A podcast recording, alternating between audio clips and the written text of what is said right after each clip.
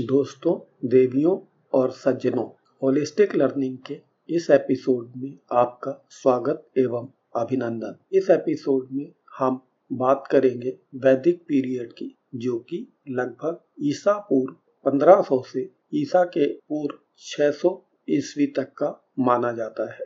यह वह कालखंड है जिसमें कि भारत के सिंधु और गंगा नदी के मैदानों में वेदों की रचना करी गई। यही वह कालखंड है जिसमें भारत की संस्कृति की नींव रखी गई और जो भारत की पहचान बनी। परंतु इस कालखंड का विवरण हमारी पाठ्य पुस्तकों में बहुत कम दिया गया है और जो दिया भी गया है, वह अधिकतर नकारात्मक है। कुछ उदाहरण आपको सुनाना चाहूँगा। पहला, ऋग्वेद में एक हज़ार से अधिक हिम्स या सूक्त हैं, जिसका अर्थ होता है वेल सेड यह हिम्स या सूक्त विभिन्न देवी देवताओं की प्रशंसा में लिखे गए हैं। तीन देवता मुख्य रूप से महत्वपूर्ण हैं। अग्नि यानी आग के देवता, इंद्र यानी युद्ध के देवता और सोम, जो कि एक प्लांट है या पौधा है, जिससे एक स्पेशल ड्रिंक बनाया जाता था। ऋग्वेद क्या इतना ही है? क्या इसमें अनेकों विज्ञानों का विवरण नहीं है? ज्योतिष, रसायन शास्त्र, भाषा शास्त्र और यहाँ तक कि क्या सृष्टि की उत्पत्ति के बारे में भी ऋग्वेद में सूक्त नहीं है? क्या ऋग्वेद में सिर्फ़ बहुत सारे देवी देवताओं की ही बात करी गई है? क्या ऋग्वेद में ही एकम सत विप्र बहुवदंती का सूक्त नहीं है, जिसका अर्थ है कि परम सत्य तो एक ही है, जिसका वर्णन विद्वान लोग अनेक रूपों में करते हैं। यही परम सत्य या अल्टीमेट ट्रुथ उपनिषदों में ब्रह्म के रूप में चित्रित किया गया है, जो कि भारतीय संस्कृति और सनातन धर्म का मूल है।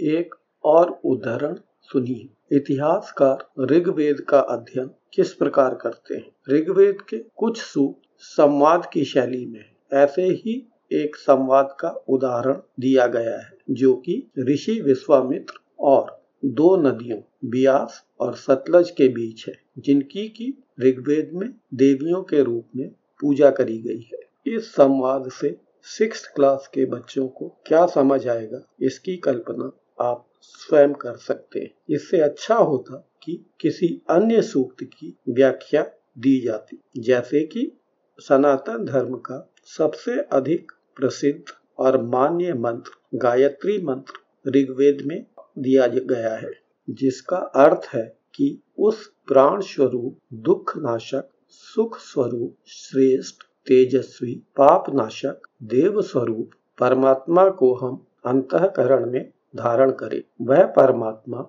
हमारी बुद्धि को सन्मार्ग में प्रेरित करे। क्या इस प्रकार की प्रार्थना एक छोटे बच्चे के लिए ज़्यादा प्रेरणादायक नहीं होगी? एक और उदाहरण संस्कृत भाषा के लिए। संस्कृत इंडो यूरोपियन परिवार की एक सदस्य भाषा है। भारत की अनेक भाषाएँ जैसे कि असमीज, गुजराती, हिंदी, कश्मीरी और सिंधी भी इसी परिवार की सदस्य हैं। विदेशी भाषाओं में Persian, English, French, German, Greek, Italian और स्पेनिश भाषाएँ भी इसी परिवार की भाषाएँ हैं। एक ही परिवार की बात तो ठीक है, परंतु संस्कृत का रिश्ता इन भाषाओं से माँ या दादी का है। यह नहीं बताया गया है, क्योंकि जिस समय संस्कृत भाषा का विकास हुआ उस समय तक तो इन भाषाओं का कहीं अता पता भी नहीं था। इतना ही नहीं, इसके आगे यह भी लिखा गया है कि तमिल, तेलुगु, कन्नड़ और मलयालम द्राविडियन परिवार की भाषाएँ हैं और झारखंड और मध्य भारत के कुछ क्षेत्रों में जो कबीलाई भाषाएँ हैं, वो ऑस्ट्रो एशियाटिक परिवार की हैं। समझ में नहीं आता कि वैदिक काल में यह भाषाई विभेद सिक्स क्लास के बच्चों को क्यों पढ़ाया जा रहा है? साथ ही यह भी लिखा गया है कि ऋग्वेद की संस्कृत आज की संस्कृत से भिन्न है। क्या इतिहासकार यह बताएँगे कि आज की आधुनिक भाषाओं में भी क्या कोई ऐसी भाषा है जो अब से कुछ सौ वर्ष पूर्व ही बोले जाने वाली भाषा से भिन्न नहीं है? एक विशिष्ट उदाहरण और देना चाहूँगा, जो इस प्रकार है। अधिकांश उपनिषद लिखने वाले दार्शनिक पुरुष थे, विशेष करके ब्राह्मण और राजा। कहीं कहीं स्त्री दार्शनिकों का भी उल्लेख है, जैसे कि गार्गी, जो कि अपनी विद्वता के लिए प्रसिद्ध थी तथा राज दरबारों में शास्त्रार्थ के लिए जाया करती थी। गरीब लोग इन शास्त्रार्थों या डिबेट में कभी हिस्सा नहीं लेते थे। हाँ एक प्रसिद्ध अपवाद है सत्यकाम जाबाला का, जो कि एक दासी का पुत्र था, परंतु उसकी ज्ञान के लिए बहुत गहरी रुचि थी। उसको एक ब्राह्मण शिक्षक ने अपनाया और वह आगे चल के अपने समय का सबसे प्रसिद्ध दार्शनिक बना। क्या यह ज़्यादा अच्छा नहीं होता? कि इन्हीं तथ्यों को इस प्रकार से लिखा जाता कि प्राचीन भारत में महिलाएँ शिक्षित और विदुषी हुआ करती थी तथा शास्त्रार्थों में भी भाग लेती थी। क्या इतिहासकार उस कालखंड में किसी अन्य सभ्यता में कला या साहित्य के क्षेत्र में योगदान देने वाली अन्य महिलाओं के बारे में बता सकते हैं? इसी प्रकार ऋषियों में अनेक ऋषि निम्न वर्णों के भी थे। इतिहासकार, दो प्रसिद्ध महाकाव्य, रामायण और महाभारत के लेखक वाल्मीकि और वेद व्यास के बारे में शायद भूल गए हैं। यह दोनों ही उच्च वर्ण के या राजा नहीं थे। पाश्चात्य इतिहासकारों का उद्देश्य तो भारतीय सभ्यता को हीन या इंफीरियर दिखाना हो सकता है। इसके साथ ही उनका प्रयास भारतीय समाज को कास्ट, धर्म, क्षेत्र तथा भाषाई तौर पर विभाजित करने का भी रहा है। परंतु भारतीय इतिहासकार तो उनके पूर्वाग्रहों से मुक्त होने के बजाय उनसे भी दो कदम आगे जाकर उसमें क्लास और जेंडर यानी कि वर्ग और लिंग भेद और जोड़ने की कोशिश करते दिखाई देते हैं। ऐसा शायद इसलिए किया गया क्योंकि भारत में बुद्धिजीवी होने का प्रमाण पत्र तो अभी भी पश्चिमी देशों से ही प्राप्त होता है। चलिए अब कोशिश करते हैं उस कालखंड को बेहतर तरीके से समझने की। वेद शब्द की उत्पत्ति संस्कृत के शब्द वेद से हुई है, जिसका अर्थ है नॉलेज या जानना। वेद चार हैं, ऋग्वेद, सामवेद यजुर्वेद और अथर्ववेद। इन चारों वेदों में ज्ञान और विवेक का भंडार है। आध्यात्म के अतिरिक्त वेदों में संगीत, भाषा, खगोल विज्ञान तथा आयुर्वेद जैसे अनेक विषयों का न केवल वर्णन है, परंतु उनकी विशद व्याख्या भी है। वेदों के आधार पर ही संस्कृत भाषा में विशाल साहित्य लिखा गया, जिन्हें वेदांग भी कहते हैं। इस साहित्य की रचना वैदिक पीरियड के बाद भी चलती रही। इन रचनाओं में प्रमुख हैं 18 पुराण और 108 उपनिषद। वैदिक काल को दो हिस्सों में बांटा जाता है। एक है अर्ली वैदिक पीरियड, जो कि लगभग 1700 बीसी से 1000 बीसी तक का माना जाता है। इस काल में ऋग्वेद की रचना तो निश्चित रूप से की गई और अन्य वेदों की रचना भी इसी काल में शुरू हो गई थी। इस समय तक समाज मुख्य रूप से समतावादी था। वर्ण व्यवस्था भी पूरी तरह से स्थापित नहीं हुई थी। लेटर वैदिक पीरियड में लॉ युग की शुरुआत के साथ ही कृषि और व्यापार दोनों का बहुत तेज़ी से विकास हुआ तथा अतिरिक्त धन की उपलब्धता की वजह से समाज में विभिन्न वर्गों का निर्माण होना शुरू हुआ।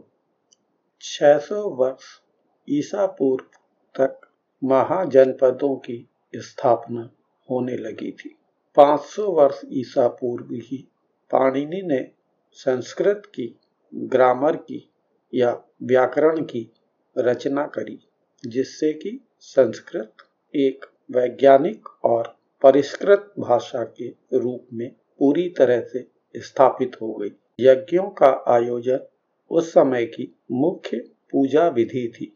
यज्ञ शब्द संस्कृत के शब्द यज से निकला है। इसके तीन अर्थ है। प्रथम, देवताओं की पूजा, दूसरा, एकता, और तीसरा, चैरिटी या दान वैदिक पीरियड समाप्त होते होते वर्ण व्यवस्था पूरी तरह स्थापित हो गई थी। यह चार वर्ण थे, ब्राह्मण, क्षत्रिय, वैश्य और शूद्र। परंतु यह वर्ण व्यवस्था व्यवसाय के ऊपर आधारित थी, न कि जन्म पर।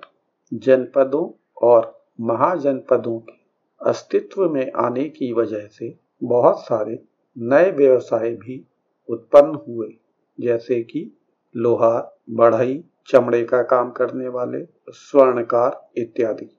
गेहूँ, चावल और जौ उस समय की मुख्य फ़सलें थी। प्रशासनिक व्यवस्था मुख्य रूप से पाँच भागों में बटी हुई थी। पहला स्तर था कुल, यानी कि अलार्ज फैमिली। उसके बाद ग्राम, यानी गाँव।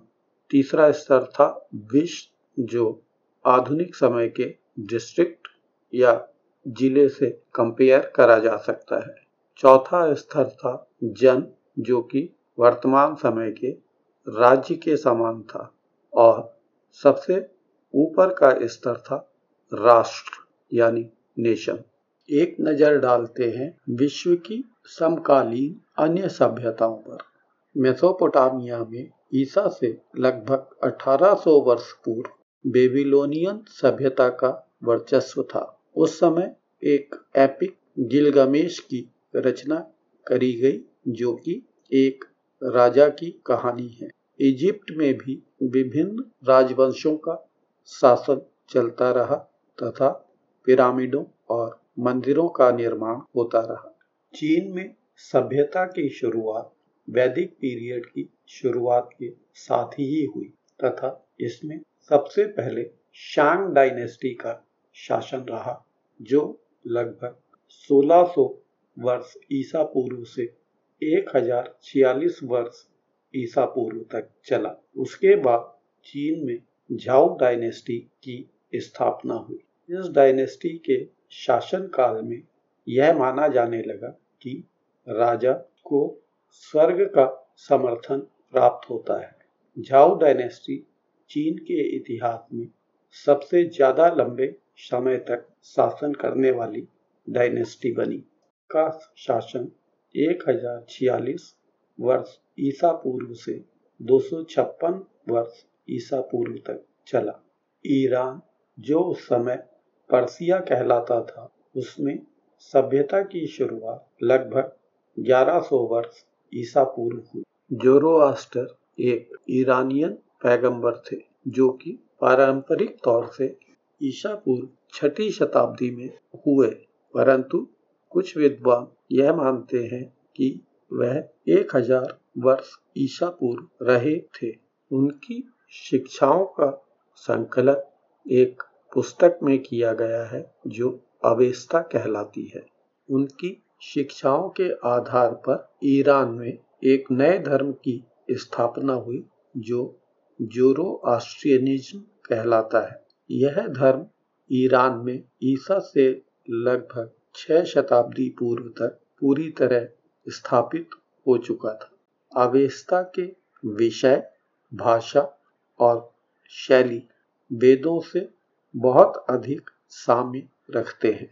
जोरोआस्टर की शिक्षाओं को यदि एक वाक्य या एक कहावत के तौर पर कहना चाहे तो इस प्रकार कह सकते हैं। Good thoughts good words and good deeds यानी कि अच्छे विचार, अच्छे शब्द और अच्छे कार्य। लगभग एक हज़ार वर्ष तक जोरो ऑस्ट्रियनिज्म ईरान का मुख्य धर्म था, जो सातवीं शताब्दी इस्लाम के ईरान में आगमन के साथ समाप्त हो गया। बहुत सारे ईरानी जो उस समय पर्सिया कहलाता था, भारत में माइग्रेट करके आए। वही वर्तमान में भारत में पारसियों के पूर्वज थे। यह विचार करने योग्य है कि आर्य, जिनको ईरान और सेंट्रल एशिया से भारत में आने का उल्लेख किया जाता है, वो भारत में आते ही संस्कृत जैसी परिष्कृत भाषा में वेद लिखना शुरू कर देते हैं। परंतु उसी संस्कृत और वेदों का प्रभाव ईरान में एक हज़ार वर्ष के बाद स्पष्ट रूप से अवेस्ता ग्रंथ पर दिखता है। अतः यह प्रतीत होता है कि वेदों के लिखने वाले पहले से भारत में रह रहे थे और वेदों में आर्य शब्द का उल्लेख जाति सूचक शब्द के रूप में होता भी नहीं है। यह एक संबोधन था श्रेष्ठता के लिए और संस्कृत भाषा भी भारत से पश्चिम की तरफ़ ईरान की सभ्यता तथा अंततः यूरोप की सभ्यताओं तक पहुँची तथा उन भाषाओं के विकास में सहायक बनी।